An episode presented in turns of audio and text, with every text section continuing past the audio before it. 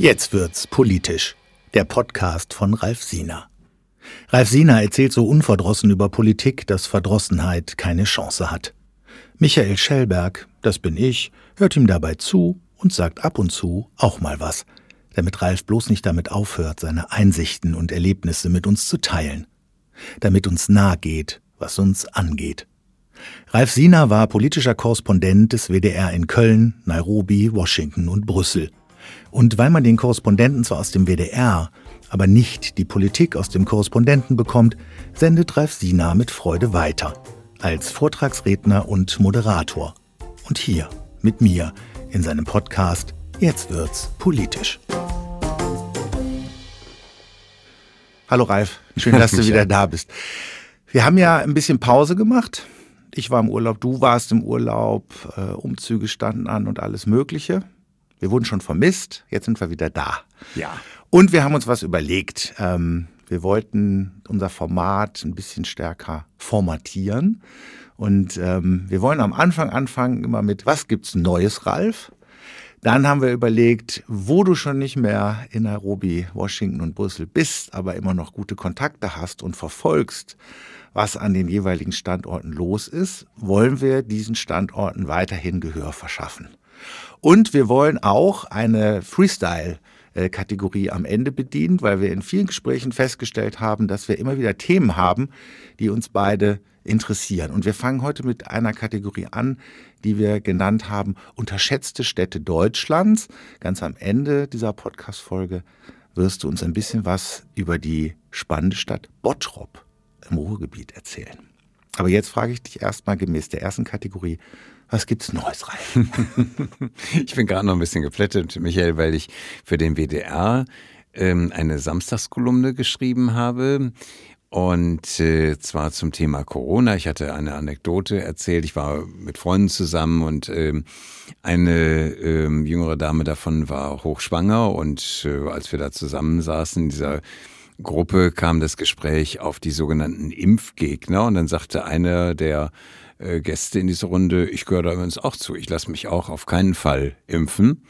Jedenfalls nicht mit den Impfstoffen, die es zurzeit auf dem Markt gibt. Und da wurde die Schwangere etwas bleich und hatte natürlich Angst. Und dann eine Woche später hat äh, dieser junge Mann sie angerufen und gesagt, übrigens, ich bin gerade positiv getestet worden. Oh. Und genau, und äh, sie ist auch äh, offenbar infiziert worden. Ob jetzt genau von dem, weiß man natürlich nicht hundertprozentig. Aber ich habe in dieser Kolumne geschrieben, es wäre nicht ganz unfair gewesen, von dem äh, Impfskeptiker vor dem Besuch zu sagen, du pass mal auf, ich komme gerne zu Kaffee und Kuchen. Ganz zu fair dir. gewesen, ja. Aber so, so ist das. Ne? Also, so, und das habe ich geschrieben und dann brach äh, ein, eine Art Shitstorm los, also auch viel Zustimmung, aber natürlich auch viele, die ganz empört waren und ob ich denn nicht wüsste, dass auch Geimpfte das Virus weitergeben könnten. Natürlich weiß ich, ist überhaupt keine Frage. Aber klar ist auch, dass die Viruslast bei denen, die ungeimpft sind, größer sind, also das Risiko schon etwas höher ist. Und ich insgesamt finde, wenn man eingeladen ist und äh, gerade in dieser zugespitzten Zeit so etwas annimmt und weiß, jemand ist hochschwanger, und lässt sich selber aus welchen Gründen auch immer nicht impfen, dass eigentlich schon ganz fair ist, das zu sagen. Und dann kann der Gastgeber ja sagen, du, dann komm trotzdem, macht mir nichts aus oder lass uns dann im Garten treffen äh, oder wie auch immer. Aber etwas mehr Offenheit finde ich gut. Natürlich hätte auch die Gastgeberin fragen können, du, ich bin schwanger, du bist doch geimpft. Hat sie auch nicht gemacht, ne? ist ihr dann auch schmerzlich bewusst geworden. Huch, hätte ich eigentlich machen sollen. Ich fand diese Anekdote eigentlich gar nicht so dramatisch, aber ich habe an den Reaktionen gemerkt, wie aufgeheizt die Stimmung ist. Das hätte ich so in der Schärfe nicht vermutet. Ja, du hast ja schon erwähnt, der liebe Gott erinnert uns wieder, dass er da ist. Die Ja. Kirchenglocken klingeln. Lassen wir sie klingeln oder? Ja, wir ja, lassen wir lassen sie sie, jetzt ja. klingeln. Ich Das glaube ist das ganz auch. reale Leben. Ja, das ist das ganz reale Leben. Und das hat dich über die Social Media Kanäle ja ordentlich erreicht. Es ist ja für dich auch eine neue ähm, Situation, Ja. äh, dass du ja nicht nur einmal eine Kolumne textest, die dort zum Besten gibst, sondern es gibt dann Kommentare auf der WDR-Seite selbst, auf deinem Twitter-Account, auf Facebook und da ist schon ordentlich Rummel. Das ist eine neue Erfahrung für mich, Michael. Du hast völlig recht. Also ich habe als Korrespondent jetzt in Washington oder in Brüssel auch Kommentare geschrieben, für tagesschau.de zum Beispiel. Aber die waren nicht interaktiv angelegt. Die waren nicht darauf angelegt, dass ich die Kommentare wieder kommentiere.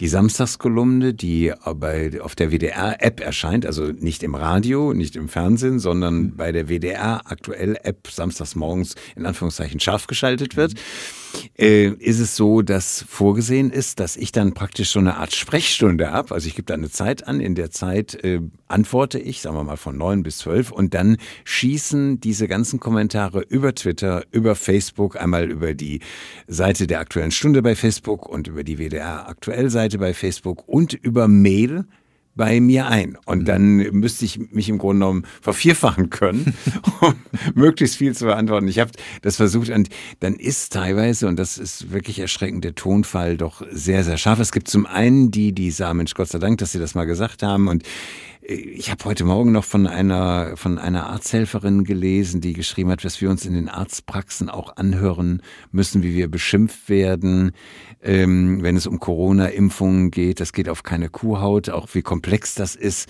diese Booster-Impfung zum Beispiel jetzt zu machen, ja. weil ja die ähm, Geimpften dann hinterher noch 15 Minuten unter Supervision stehen müssen. Aber es dürfen nicht zu viele von ihnen im Wartezimmer sitzen. Man darf sie aber auch nicht ins Auto lassen, weil wenn jemand kollabiert, ist es schwieriger, sie rauszuholen. Es gibt ganz viele die ihre Erfahrungen beschreiben auf Intensivstationen, in Arztpraxen, aber es gibt auch die, die unglaublich einen beschimpfen, als hätte ich die Menschen jetzt in Gut und Böse unterteilt oder würde alle Impfgegner oder Impfskeptiker als böse bezeichnen. Das war mir nicht mein Ziel. Ich wollte einfach nur für ein Stück Offenheit und Transparenz werben. Mhm. Aber ich merke, dass das fast eine eine bürgerkriegsartige Stimmung ist. Und ja. äh, wenn jemand die Idee hätte, eine Impfpflicht einzuführen, wie das ja bei Masern der Fall ist, ja. ne? man ja. muss sein Kind gegen Masern, man muss sein Kind gegen Masern impfen lassen, sonst darf man es nicht in die Kindergruppe oder zur Schule schicken. Wenn das jemand bei Corona versuchen würde für die gesamte Bevölkerung, ich glaube, dann wäre wirklich die Hölle los. Ja, dann äh, Gnade ihm Gott.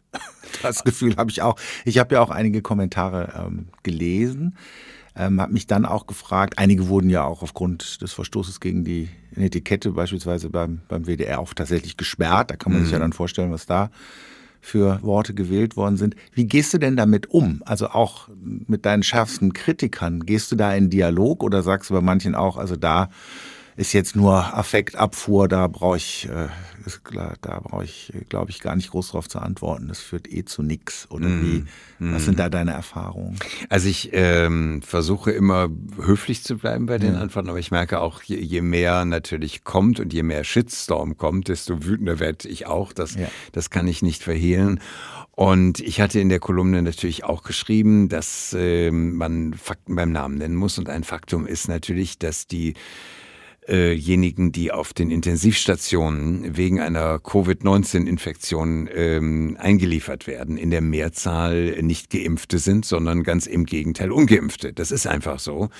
Das heißt nicht im Umkehrschluss, dass kein Geimpfter nicht auch krank werden kann und im schlimmsten Fall vielleicht auch auf einer Intensivstation landen. Nur im Moment ist die Zahl derer, die ungeimpft sind, die weite Mehrzahl.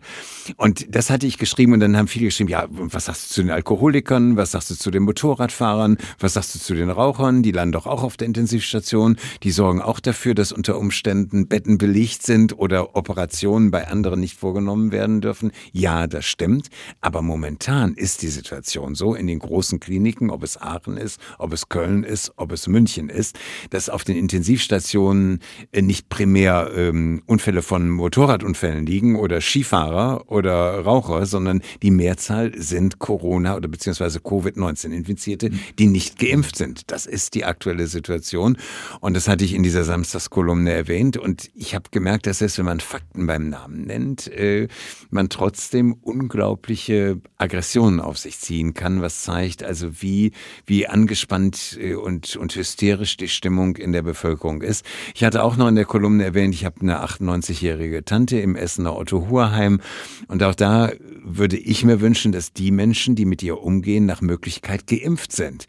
Es gibt jetzt seit kurzem eine Änderung, dass bei bestimmten Besuch, äh, Berufsgruppen, also in Pflegeeinrichtungen zum Beispiel oder in Gefängnissen weiter, ähm, es eine Impfpflicht für Mitarbeiter äh, geben kann, oder zumindest ein Auskunftsrecht. So ist es. Der Arbeitgeber darf fragen, bist du ja, geimpft oder bist du nicht geimpft? Ja. Ne? Genau, es gibt noch keine spezifische Impfpflicht, aber es gibt eine, eine, das Recht, denjenigen zu fragen. Ja. Das ist jetzt ganz neu eingeführt worden und das finde ich eigentlich auch äh, absolut richtig. Und ich würde mir da einfach wünschen, dass die Mehrzahl geimpft ist, weil das Risiko der Virusübertragung etwas geringer ist. Natürlich gibt es keine Sicherheit. Klar, das, das ist so. Und natürlich muss auch jemand, der geimpft ist, kann der nicht auftreten mit dem Gestus, ich habe jetzt alles getan und ich kann mich benehmen, wie ich will und ich muss keinen Mundschutz tragen. Äh, aber die Sicherheit ist etwas größer und in dem Moment, wo man einfach äh, Fakten nennt, die auch beim RKI, beim Robert Koch Institut nachzulesen sind, äh, mindert das die Aggression der Zuschriften aber nicht unbedingt. Ja. Ich merke, das äh, war ein heißes Wochenende für dich. Ja, das ist natürlich ja. eine, eine, Erfahrung, die ich so noch nicht gemacht habe. Ja. Ich habe bisher ne, Bericht erstattet und da zieht man normalerweise.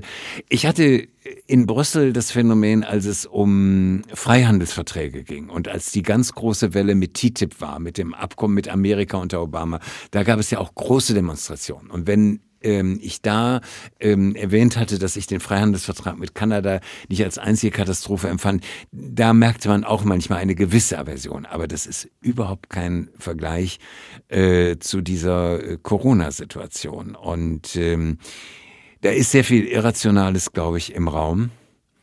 Und auch sehr viel Angst. Also anders kann ich mir die Aggression nicht erklären. Und diese Angst, muss ich wiederum sagen, kann ich auch irgendwo nachvollziehen. Denn natürlich ist es ein Virus, das Potenzial hat, sich zu modifizieren. Natürlich wissen wir nicht, wie lange die Impfstoffe da wirksam sind. Und ähm, Natürlich gibt es auch Leute, die so Verschwörungstheorien aufstellen nach dem Motto, die Welt ist sehr stark bevölkert und das ist sozusagen die Rache der Natur. Also da ist sehr viel im Raum, glaube ich, auch an Irrationalität und das merkt man in Zuschriften. Ja. Dann verlassen wir jetzt das Spielfeld der Irrationalität, wechseln an einen Standort, den wir beim letzten Podcast, glaube ich, kurz erwähnt haben. Du warst nämlich in Slowenien und hast dort einen Vortrag gehalten. Und da du gerade Brüssel erwähnt hast und ähm, wir hatten, mhm. glaube ich, damals das Thema mit der Mehrsprachigkeit, das war ein großer Aufhänger. Und Bürgerkriegsähnliche Zustände gab es da nicht, aber es gab auch ein großes äh, Polizeiaufgebot, glaube ich, äh, vor, der, vor der Veranstaltung. Was ja, war denn da auch, eigentlich von, los? Auch von, äh, von, von Impfgegnern, ah. äh, interessanterweise, also auch in Slowenien ähm, äh, tobt diese Diskussion, was äh, soll dem Staat erlaubt sein und was nicht. Insgesamt ist ja Slowenien in einer ähm, besonderen Situation, weil die Ratspräsidentschaft in der EU zurzeit in slowenischer Hand ist und der Präsident sich dadurch äh, disqualifiziert hat, dass er nun zahlreiche EU-Parlamentarier ähm, beschimpft hat, als von äh, Soros bezahlt, äh, ne, also mit antisemitischen Untertönen. Mhm und ähm, insgesamt auch äh, jemand ist, wo man denkt, also warum muss jetzt ausgerechnet Slowenien die Ratspräsidentschaft haben? Aber diese Tagung war in der slowenischen Akademie der Wissenschaften und Künste und äh, da ging es um die Situation auf dem Balkan und äh, wie gehen wir sozusagen mit, mit den Sprachen um, mit der serbischen Sprache, mit der kroatischen Sprache und so weiter und so fort. Das war das Thema, es war vom Goethe-Institut ausgerichtet. Und was ich ganz witzig fand, es war der ähm, Präsident des slowenischen Rechnungshofes da, der einfach beim Goethe-Institut einen Deutschkurs belegt hatte. Und hat dann also Deutsch gelernt und war bei einem Deutschkurs für Fortgeschrittene und ist dann nach Düsseldorf eingeladen worden. Also es war ein Deutschkurs durchgeführt vom Goethe-Institut, unterstützt vom Auswärtigen Amt. Und in Düsseldorf hat dieser Präsident des slowenischen Rechnungshofes dann Kontakt gehabt zu Rechnungshofexperten aus Nordrhein-Westfalen. Und die haben ihm gesagt, du, wir haben in Deutschland in der Verfassung eine Schuldenbremse. Und das hat den hellhörig gemacht, weil er hatte am Beispiel Griechenlands gesehen, zu was Schulden führen können, mhm. zu welcher Spirale des Irrsinns. Mhm. Und er sagt, Mensch, das finde ich spannend. Und hat dann, während er Deutsch lernte, sich mit dem deutschen Phänomen Schuldenbremse beschäftigt und hat dafür gesorgt, dass dieses, dass diese Schuldenbremse jetzt in der slowenischen Verfassung verankert ist. Und da habe ich nochmal gestaunt, dass jemand, der einfach ähm, Offenheit für Sprache hat, zum Goethe-Institut geht, das Land und dann zufällig dadurch in Kontakt mit diesem Phänomen kommt, ähm, das in die Politik einbringt, dass es also auf europäischer Ebene keine Informationsbörse gibt, die sagt, also, mhm. sagen wir mal, ähm, Best Practice, was haben wir in Deutschland, ja. Phänomen Schule, sondern dass jemand das durch Zufall erfährt. Ja. Der saß da auf dem Podium äh, ne, als ein Sprachteilnehmer. Es ging um das Thema Mehrsprachigkeit. Wie wichtig ist es in der Europäischen Union, mehrere Sprachen zu beherrschen? Reicht es nicht, wenn wir alle halbwegs vernünftig Englisch können? Ne? Wäre das nicht viel ja. sinnvoller? Ja, sagen, ja. ja. so, oder oder hat es vielleicht auch Vorteile, doch über das Englische hinaus auch und neben seiner Muttersprache auch noch ein oder zwei andere Sprachen zumindest im Ansatz zu kennen? Das war das Thema. Und er sagte, ja, für mich hat das wahnsinnig viel gebracht, dass ich eben nicht nur Englisch kann und Slowenisch, sondern sondern dass ich auch in dem Fall Deutsch gelernt habe und dadurch eben mit der deutschen Politik sozusagen mit der, mit der Feinstruktur in, äh, Berührung gekommen bin. Ja, spannend. Und äh, der hat das dann ja praktisch äh, exportiert. Ja, das exportiert. praktisch als ja. Einzelperson. Ja. ja. Petrovic äh, äh, ist sein Name, wenn ich das jetzt richtig ja. erinnere. Genau, und der saß da auf dem Podium, um eben zu sagen, äh, Mehrsprachigkeit ist in den Zeichen von Übersetzungsmaschinen ne, und Google Translate und was es alles gibt, kein, kein Luxus, sondern es ist wichtig, dass wir innerhalb der Europäischen Union auch wirklich einzelne Staaten besser dadurch kennenlernen, dass wir deren Sprache zumindest im Ansatz verstehen und uns damit auseinandersetzen und so weiter und so fort. Und es waren dann auch, das war auch ganz äh, interessant, ich wusste gar nicht, dass es zum Beispiel eine slowenische Minderheit in Österreich gibt, in Kärnten. Ne? Also die Kärntner Slowenen und die äh, große Schwierigkeiten hatten, da akzeptiert zu werden als gleichberechtigt. Und da war einer dieser Kärntner Slowenen auf dem Podium, das ist ein, ein, ein Spitzenbotschafter, Insko, sein Name, der war High Representative lange Zeit für Bosnien-Herzegowina und hat da aus seinen Erfahrungen berichtet, aber auch seinen Erfahrungen in Österreich stigmatisiert zu sein, weil er eben Slowenisch sprach. Ne? Nach dem Motto, was sprichst du diese Bauernsprache? Und wie schwierig es war, in den slowenischen Ortschaften ähm, oder dominierten Ortschaften in Österreich zweisprachige Beschilderungen durchzuführen. Ja. Nicht also eine ja. deutsche Beschilderung, sondern auch auf Slowenisch. Also welche Rolle dieses Problem Mehrsprachigkeit in der EU spielt und welches Stigma auch unter Umständen mit Mehrsprachigkeit verbunden sein kann und welche Ausgrenzung, dass das nicht immer nur als Positives empfunden wird. Deswegen gab es wahrscheinlich auch Stimmen, die gesagt haben, wäre es nicht, was du ganz am Anfang auch erwähnt hast, wäre es nicht schön, wenn wir doch alle eine Sprache sprechen würden. Gab es da auch Befürworter? Weil jetzt hört es sich ja schon so an, dass, ja, es ist halt beides drin, was du erzählst. Einmal die, die, mhm. die Sehnsucht schon nach einer nach dieser Eigenständigkeit, die dann auch nochmal die Mentalität einer bestimmten Gemeinschaft auch äh, symbolisiert und andererseits aber auch die Probleme, die das mit sich bringt. Ja, also ich glaube, was, was so ein Tenor war, ähm, ich glaube, es ist heute unabdingbar, gerade für Jüngere, ein, ein sehr gutes Englisch zu sprechen. Und bei vielen wird ja Englisch auch schon so gut gesprochen, dass es fast wie die Muttersprache ist. Also, dass man sagt, also du hast ja. deine Muttersprache, dann hast du Englisch und daneben wäre es gut, wenn du noch eine oder zwei andere Sprachen äh, sozusagen in deinem Portfolio hättest. Ne? Das war aber diese Veranstaltung, die ich, die ich äh, moderiert habe, eben in dieser äh, slowenischen Akademie der Wissenschaften und Künste, so ein bisschen, äh, bisschen der Tenor. Ähm, ja, aber eine, eine, eine ungewöhnliche Veranstaltung. Ich kannte Ljubljana oder Leibach, wie ja manche auch immer noch sagen, äh, überhaupt nicht. Ganz, ganz äh, anregende, architektonisch sehr, sehr schöne Stadt. Und äh, insofern war das für mich auch ein Geschenk, einfach mal Slowenien äh, wenigstens durch einen Kurztrip kennenzulernen. Ja, schön. Mhm. Ja, bleiben wir in Europa. Ähm, bei unserem letzten Gespräch haben wir über Europa gesprochen in Verbindung mit Atomenergie und dem Besuch, dem Abschiedsbesuch von Angela Merkel ja. bei Emmanuel Macron. Ja, genau. Und da ist dir etwas aufgefallen, wo du gesagt hast, es ist eigentlich erstaunlich, dass dieses Thema nicht viel mehr durch die Presse geht. Also der letzte EU-Gipfel mit äh, Angela Merkel in Brüssel stand ja so ein bisschen unter äh, der Überschrift Laudatio für Angela. Ne? Sie war unser Eiffelturm und die große Kompromissmaschine. Und das ist ja auch alles absolut richtig. Und wir haben das ja auch in einem Podcast erläutert. Aber das Witzige an diesem Gipfel war, dass sie so ganz stikum, quasi klammheimlich, ähm, der EU-Kommission grünes Licht dafür gegeben hat, in den Kriterienkatalog was ist eigentlich nachhaltig? Was ist eine nachhaltige Investition? Was ist eine grüne Investition? Eben äh, moderne Kernkraftwerke aufzunehmen und moderne Gaskraftwerke. Das war bisher nicht die Haltung von Ursula von der Leyen, von der EU-Kommissionspräsidentin, ähm, Kernenergie als grün zu labeln. Und eigentlich war das bisher auch nicht die Haltung von Angela Merkel, die ja in Deutschland nun die Energiewende herbeigeführt ja, hat und weg von der Atomkraft. Ja, ne? Genau. Aber weil Emmanuel Macron nun ein flammender Befürworter der Kernenergie ist, Frankreich ist ein ist eine Atommacht, hat Atomwaffen und Frankreich setzt ganz überwiegend auf Kernenergie. Das heißt, sowohl im militärischen Bereich taucht es auf wie im zivilen Bereich. Über 70 Prozent der Energieerzeugung, ich glaube, es sind 78 Prozent in Frankreich qua Kernenergie auch ein Exportgut und Macron will die nächsten Wahlen mit äh, der mit einer Kampagne für neue moderne Atomkraftwerke gewinnen, kleine, ne, angeblich äh, viel sicherer und weniger Abfall etc. pp. So und Macron ist sehr stark auf diesem Trip und wollte, dass die EU-Kommission, wenn es jetzt darum geht, Investitionen zu klassifizieren, die sogenannte Taxonomie durchzuführen, dass die EU-Kommission moderne Kernkraftwerke als in Anführungszeichen grün und nachhaltig anerkennt. Und äh, davon würde natürlich die französische Atomindustrie ganz klar profitieren. Das ist sein Ziel.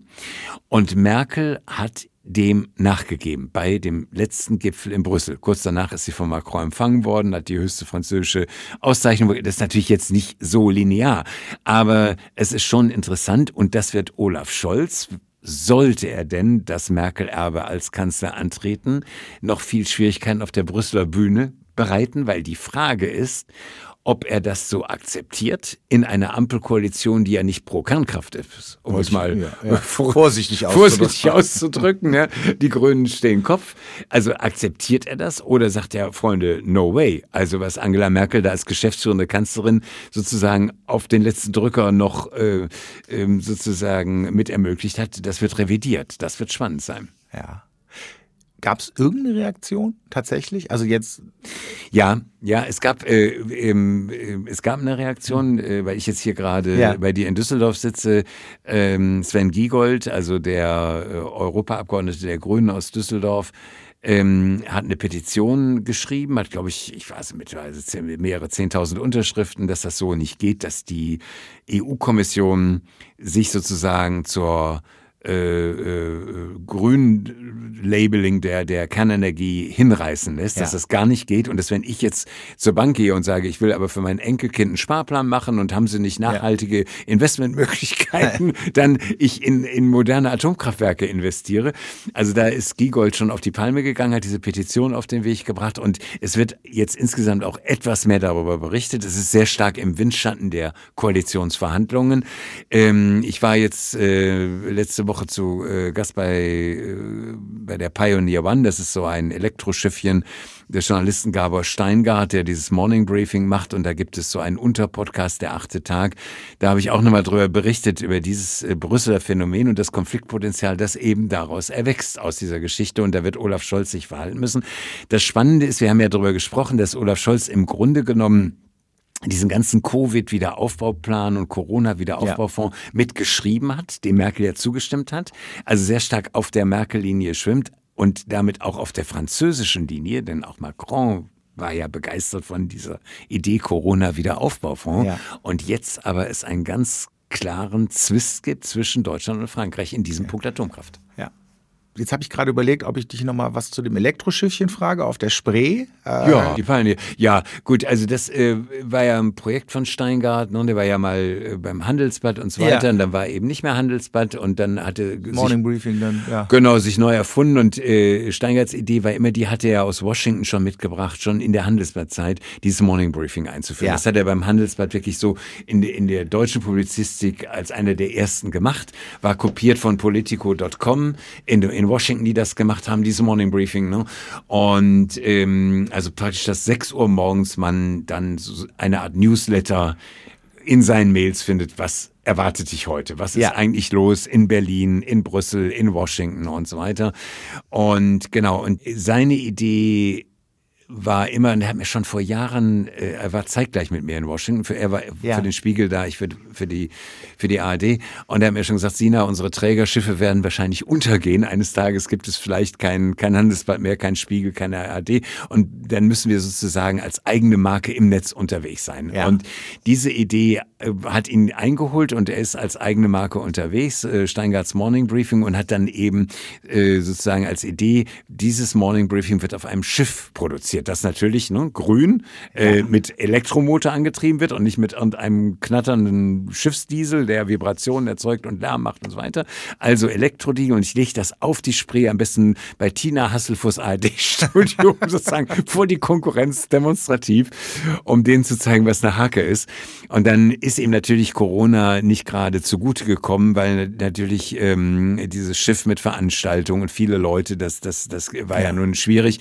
Aber in begrenzter Zahl ist das möglich und man muss sagen, dadurch, dass äh, 200.000 Menschen dieses Morning Briefing abonnieren, 200.000, und ist er in einem bestimmten Segment durchaus ein publizistischer Faktor. Und er ja, bekommt ja. die Vorstandsvorsitzenden von VW und wem auch immer auf dieses Schiff und die Politiker auch und äh, oft Leute, wo, sagen wir mal, kleinere Rundfunkanstalten sich das wünschen würden, die hat er eben, weil er sozusagen diese Multiplikatoren erreicht. Nicht?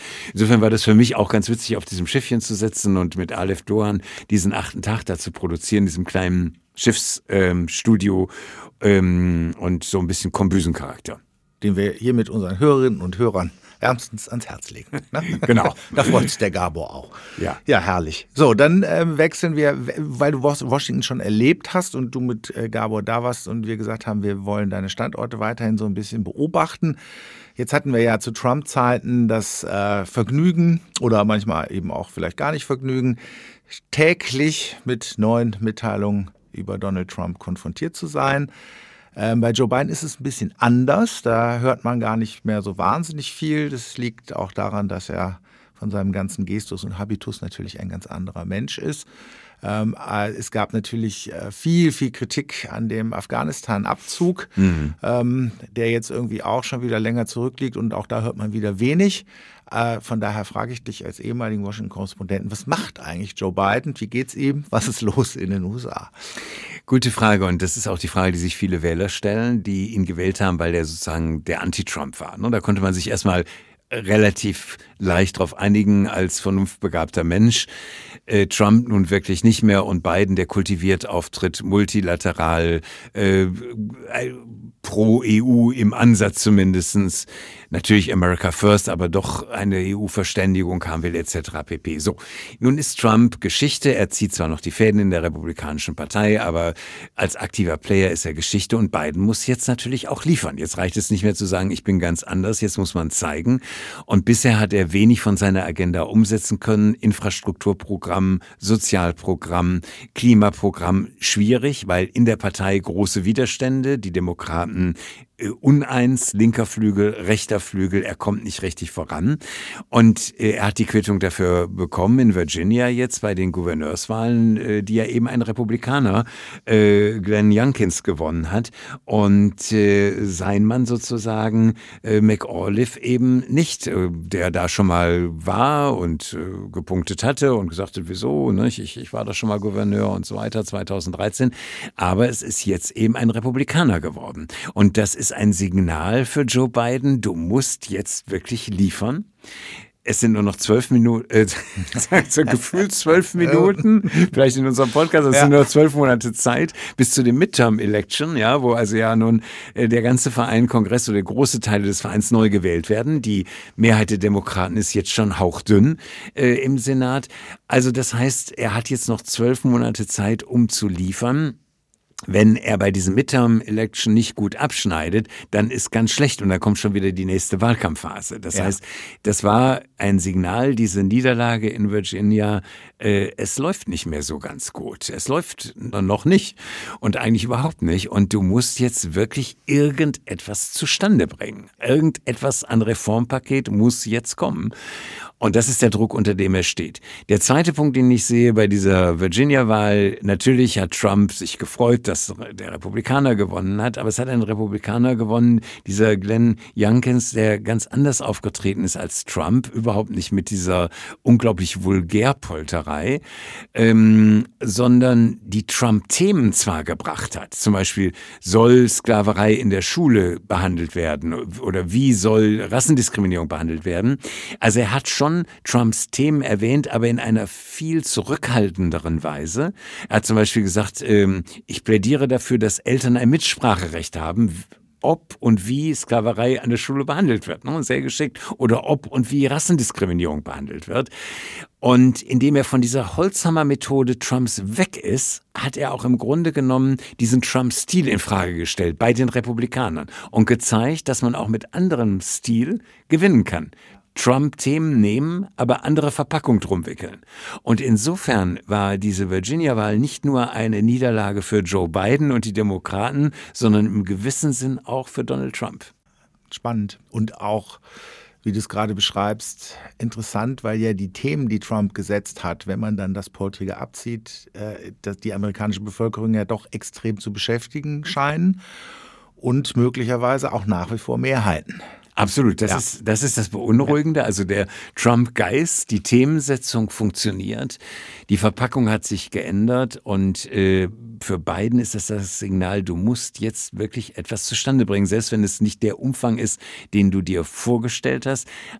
Es hat sich jetzt in Glasgow auch bei der Weltklimakonferenz gezeigt, dass er im Grunde genommen mit leeren Händen äh, da stand, weil er natürlich auch den Druck äh, aus dem eigenen Land äh, hat, die Benzinpreise steigen, die Inflation nimmt zu, ne, hat an die OPEC-Staaten äh, appelliert, mehr zu fördern. Das ist ja nun kein ja. grüner Appell, wenn man so will. Ja. Und ähm, Genau, also Biden muss jetzt kommen. Wenn er nicht kommt, äh, innerhalb der nächsten zwölf Monate wird es eng für die ja. Demokraten. Ja. Danke für den, den Einblick. Dann äh, gehen wir jetzt nochmal nach Nairobi, aber wir gehen gar nicht eigentlich nach Nairobi, sondern wir gucken mal nach Äthiopien, Eritrea, ähm, weil da ja was passiert ist, was in den meisten Zeitungen überschrieben worden ist, vom Friedensnobelpreisträger zum Kriegsherrn. Ähm, und vielleicht kannst du uns da ein bisschen Einblick geben, was in Äthiopien gerade äh, passiert, warum das so dramatisch ist mhm. ähm, und warum ja, der Friedensnobelpreis äh, ja auch nicht immer möglicherweise Menschen verliehen wird, die es dann in die Tat umsetzen können oder vielleicht die Schlagzeilen selber auch etwas ähm, effekthascherisch sind, möglicherweise. Mhm. Also Äthiopien hatte diesen Staatspräsidenten Abiy Ahmed, der den Friedensnobelpreis bekommen hat dafür, dass er mit dem in Anführungszeichen Ernstfeind Äthiopiens Eritrea Frieden geschlossen hat. Er hat äh, innenpolitisch äh, die Ethnie der Tigrinya, die eine wichtige Rolle spielen in Äthiopien, neben den Amharen, ähm, gesidelined, um das mal so in Deutsch-Englisch ja. zu sagen. also die, deren Rolle minimiert. Und das haben die Tigrinya ihm übel genommen genommen. Äh, die Tigrinya ähm, sind sozusagen innerhalb oder begreifen sich innerhalb Äthiopiens, wenn ich mich an meine Afrika-Zeit rückerinnere, als die Elite. Das sind die Schwaben Äthiopiens, die arbeiten 15 Stunden am Tag, haben eine sehr gute äh, Verwaltung. Ähm, Städte wie Mekele, eine gut funktionierende, relativ gut funktionierende Krankenhäuser etc. pp. Und äh, die haben das dem Präsidenten Ahmed übel genommen, dass sie nicht mehr die alte mächtige Rolle spielen konnten. Und jetzt gibt es eben den Konflikt zwischen den Amharen auf der einen Seite und den Tigrinyern. Und mittlerweile ist der Konflikt so, dass es nicht mehr ausgeschlossen ist, dass Addis Abeba von den Tigrinien erobert wird. Ne? Äh, man hat versucht, die äthiopische Armee hat versucht, äh, Tigray auszuhungern in den letzten Monaten. Lebensmittel knapp, Hunderttausende hungern, keine Krebsmedikamente mehr, eigentlich überhaupt keine Medikamente mehr in den Krankenhäusern. Und jetzt schlagen sozusagen die Tigrinier zurück. Äh, und die Situation in Addis Abeba ist so unsicher, dass die Bundesregierung jetzt appelliert hat an die Deutschen, das Land zu verlassen. Die Amerikaner auch. Ja, ja. Ne? Die Amerikaner, es sind viele Amerikaner da mehr, also Tausende. Und das wird jetzt ein Transportproblem werden. Wer wird da noch sozusagen mit Zivilmaschinen aus Addis Abeba rauskommen? Und wann wird das eng? Ich habe äh, im Grunde genommen, also Äthiopien ist irgendwo zum Verzweifeln. Ähm, in der Zeit, als ich damals in Afrika war, 98 bis 2003, gab es ja auch schon einen Krieg. Da war es der Krieg sozusagen Äthiopiens gegen Eritrea. Desaströs. Ein, ein Krieg im Stil des Ersten Weltkrieges mit Schützengräben wie bei Verdun, mit Hunderttausenden von Toten. Ähm, ich habe auch viele Projekte damals erlebt. Ich weiß, gab einen amerikanischen ähm, Forscher, Carl Hodges hieß der aus Phoenix, Arizona, der hatte die Idee, in Salzwasser eine spezielle, sehr vitaminhaltige Pflanze anzubauen, um den Hunger in der Welt zu bekämpfen. Und der hat in Massawa, in der eritreischen Hafenstadt, eine riesen Salicornia-Plantage angebaut. Und Salicornia ist eine Pflanze, die in Salzwasser wächst, aber unheimlich Vitamin C-haltig ist. Äh, und die Frankfurter Gesellschaft für gesunde Ernährung hatte die als eine der gesündesten Pflanzen der Welt etikettiert. Und dieser Hodges hatte mit der Lufthansa einen Deal von der Hafenstadt Massawa, diese Pflanze in die Delis nach New York, nach Manhattan zu bringen. Ein, ein, irres Projekt. Also nicht Afrika durch Entwicklungshilfe helfen, sondern wirklich durch ein erfolgreiches Exportprodukt. Und das musste eingestellt werden, weil all die Meeresbiologen, die er engagiert hatte, um diese Salicornia-Pflanze im Salzwasser äh, anzubauen, äh, abgezogen wurden von äh, der eritreischen Regierung und in die, in die Schützengräben gegen Äthiopien gesteckt. Ne? Also ich habe damals schon diese Situation so erlebt, hochbegabte Leute, hochintelligent, Meeresbiologen in, in Eritrea und so weiter. Und dann war durch den Krieg ist alles absorbiert worden. Dieses ganze Projekt, was schon eingestielt war mit Lufthansa, mit Delhi in Manhattan und so weiter, war alles rubbish. Und im Grunde genommen hat sich die Situation nicht verbessert. Eine grausame Metaphorik eigentlich, die Geschichte. Ja, also in der Tat, weil dieses Projekt war, also der hat diese Salikon, ich habe das noch vor Augen, weil ich bin mit dem von Asmara runtergefahren nach Massawa in die Hafenstadt und es war dann diese, diese Pflanzen, der hatte einen Mangrovenwald angelegt, der hatte eine Schrimsfarm und mit dem Kot der Schrimps wurden die Mangroven gedüngt. Also irre Geschichte, aber leider, leider nichts geworden. Danke für den Einblick. Ähm, die Frage muss ich dann doch noch loswerden. Weiß man denn, was aus dieser Pflanze geworden ist? Ist das Projekt nochmal aufgegriffen worden ist? Weil da, der Sache könnte man ja nochmal nachgehen. Ja, das, ehrlich ja, gesagt. Ne? Ja, das also, fände ich ja wirklich hochgradig also spannend. Also Hodgism und Salicornia müsste ja. man nochmal verfolgen, was aus dieser Idee geworden ist. Diese Pflanze, die ja gezüchtet worden war in diesem Labor in Phoenix, ja. Arizona. Ne, hat er mehrere gezüchtet. Das war die zukunftsträchtigste. Gute Frage, muss ich passen, weiß ich ehrlich gesagt. Nee, wollte dich jetzt gar nicht da in die Bredouille bringen, sondern äh, nee, da nee. dachte ich, weil, weil der Hunger auf der Welt ja leider nicht weniger, sondern mhm. gar mehr wird, wäre das vielleicht nochmal spannend. Mir fällt noch ein Detail ja. ein. Ich habe äh, das Labor, was er aufgebaut hat in Eritrea, war der, war der alte Tennisclub, in dem Haile Selassie. Äh, Kaiser Haile Selassie ja. von Äthiopien früher Tennis gespielt hatte. Ja. Und es, der lag auf eritreischem Boden und den hatte dieser Karl Hodges aus Phoenix als, als Labor, Labor für dieses Versuchsprojekt bekommen. Und er hatte den Rolex Award, da erinnere ich mich auch noch dran, für dieses Projekt bekommen. Und es war eines der wenigen Projekte, die ich in Afrika erlebt habe, die nicht aus Entwicklungshilfegeldern gespeist wurden, sondern von Aktionären. Ja. Also der Hodges hatte eine Aktiengesellschaft gegründet ja. und das fand ich eigentlich ein befreiendes Modell mit einem gewinnorientierten Modell ähm, in Afrika die Entwicklung voranzutreiben. Ja. ja, also der Sache gehen wir auf jeden Fall nach. Das machen wir. So, jetzt ganz abrupter Wechsel von, von Addis äh, nach Bottrop. Ja, wir haben ja uns mal drüber unterhalten. Wir hatten ja, glaube ich, auch im ersten im Podcast, hattest du ja auch schon mal ein bisschen was über die Stadt Aalen berichtet. Wir sind jetzt also praktisch in deiner Frühphase nochmal des Ü-Wagens. Außerdem kommst du ja selber aus dem Ruhrgebiet. Und ich fand die Idee äh, eigentlich so schön, unterschätzte Städte Deutschlands mal aufzugreifen, äh, weil über die irgendwie so sehr selten gesprochen wird. Oder natürlich dann auch immer in so einer Art und Weise, dass da irgendwie keiner hinfahren will. Mhm. Und äh, deswegen machen wir jetzt mal ein bisschen Werbung äh, was heißt wir, du, ähm, für, für Bottrop, weil es da ein paar ganz spannende Sachen zu entdecken gibt. Ja, also Bottrop äh, ist, wird ja oft belächelt und ich weiß, so Leute, die Bottrop auf dem Nummernschild haben und die waren dann, dann weggezogen sind, war froh, dass sie dann immer Düsseldorf draufstehen. Ja. Statt Bottropski. Dabei ist das Innovation City, die also sehr bemüht sind, äh, auch gerade CO2-Reduktion zu betreiben. Ich glaube, die sind mächtig runtergegangen, auch in Bottrop. Hängt natürlich auch mit dem Zechensterben zusammen. Bottrop ist genau wie du sagst, natürlich immer eine Hochburg der Kommunisten in Deutschland gewesen, genauso wie Aalen. Ne? Also je tiefer die Zeche, Ja. Je härter die Arbeitsbedingungen, desto stärker KPD im Fall von Aal, Max Reimann Gründung äh, oder DKP. Die DKP in Bottrop war lange Zeit stärker als die SPD. Und ich weiß, weiß oder weiß, was heißt weiß, also aus den Archiven weiß ich, dass als George Herbert Walker Bush, also der Vater ne, von George W. Mhm. Bush, nach Bottrop kam, äh, die DKP Kopf stand und den Besuch unterminieren wollte und das für große Aufregung sorgte. Aber die Tatsache, dass ähm, Bush Senior Bottrop besucht hat, zeigt ja, da ist was los. Und es ist zum Beispiel äh, los das Museum Das Quadrat von äh, Josef Albers, der nun wirklich ein Künstler ist, der auch in den USA hochrenommiert ist, weshalb dann Bush auch dorthin äh, gereist ist. Und dieses Quadrat ist ein fantastisches Museum. Und was ich ganz witzig fand, Albers hatte der Stadt Bottrop ganz viele Zeichnungen vermacht, aber hat die nicht signiert. Und dann haben die, hat der Kämmerer von Bottrop ist dann nach Amerika geflogen, hat gesagt, hör mal, sag mal, Albers, kannst du das nicht noch unterschreiben? Dann sind die Dinger wenigstens was wert für uns, dann können wir die verkaufen und können dafür ein Museum über äh, Paläontologie einrichten. Und ich glaube, das ist auch geschehen. Also insofern hat Bottrop ähm, äh, Beachtliches zu bieten.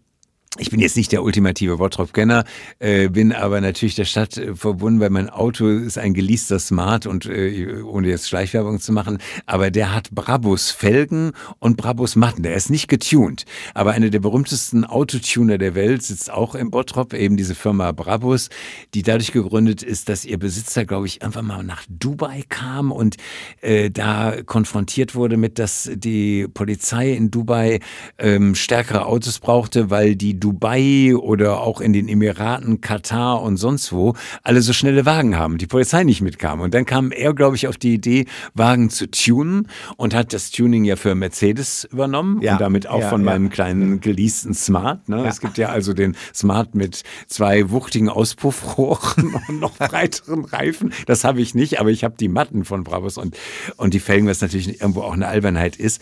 Ähm, und dieses Autotuning äh, made in Boston Bottrop äh, ist auch irgendwie so eine witzige Geschichte, dass der weltweit agiert hat aus dieser Stadt raus. Man muss übrigens sagen, äh, jetzt äh, mit Smart, die sind voll elektrifiziert. Also die 90 PS Maschine, die ich noch habe, gibt es gar nicht mehr. Es gibt nur noch Elektrosmart. Ja. Aber auch das ist eine der Schrulligkeiten der Stadt Bottrop. Und was mir immer aufgefallen ist, wo wir gerade irgendwie so im Bereich der Marken sind, da habe ich auch eigentlich gar nicht sagen, es gibt einen tollen Edeka-Markt im Bottrop. Zur Heide in Bottrop ist ein außergewöhnlich äh, gut Markt und haut voll raus, denn Bottrop ist nicht mehr die Einkaufsstadt schlechthin. Genau, und es ist die Familie zur Heide, die hier in Düsseldorf auch sehr bekannt genau, ist. Genau, die auch zwei große Kaufhäuser ja hier betreiben. Ja. Und ähm, genau, das ist ja sozusagen der Edel-Edeka, muss man sagen. Der Podcast wird jetzt ganz äh, fleißig durch die Gegend geschickt, weil also so viel freudige Werbung, wie wir heute machen, ist uns bis jetzt noch nicht gelungen. Ja, Ralf, ich äh, glaube, ähm, also es hat mir großen, großen Spaß gemacht. Ähm, also äh, es heißt auf nach Bottrop. Das ist äh, jetzt das Fazit aus deinen letzten Ausführungen. Ja. Ansonsten haben wir einen schönen weiten Bogen geschlagen. Ich habe wieder viel dazu gelernt. Habe mich wieder sehr gefreut, dass wir das geschafft haben. Vor allen Dingen, weil du heute ein bisschen auch unter Zeitdruck bist. Und deswegen. Ich sage ähm, aber nicht warum. Nee, ich sage nicht warum. da kommen wir wieder in die Werbung. genau. Ja, ähm, dann würde ich sagen, bis demnächst in diesem Theater. Wir machen, wie gesagt, in dieser Formatierung weiter, machen aber auch so ein paar extra Folgen, die wir ja auch schon mal angekündigt haben. Es gibt nämlich auch so ein paar längere äh, Geschichten, die wir dann am Stück erzählen wollen. Oder der Ralf und ich helfe ihm ein bisschen dabei. Ja. Danke, Auf Michael. bald. Danke dir, Ralf. Ich freue mich. War ein großes Vergnügen. Ja. Du bist jemand, der zuhören kann. Das gibt es nicht so oft, obwohl er viel zu erzählen hat. Danke. Tschüss. Tschüss. Das war Jetzt wird's politisch, der Podcast von Ralf Siener. Geschichten, Einsichten und Erfahrungen von gestern, heute und morgen. Politik, die nahe geht, weil sie uns angeht. Eine Produktion von Nice to Meet You Digital und Michael Scheibenreiter Musikbetriebe.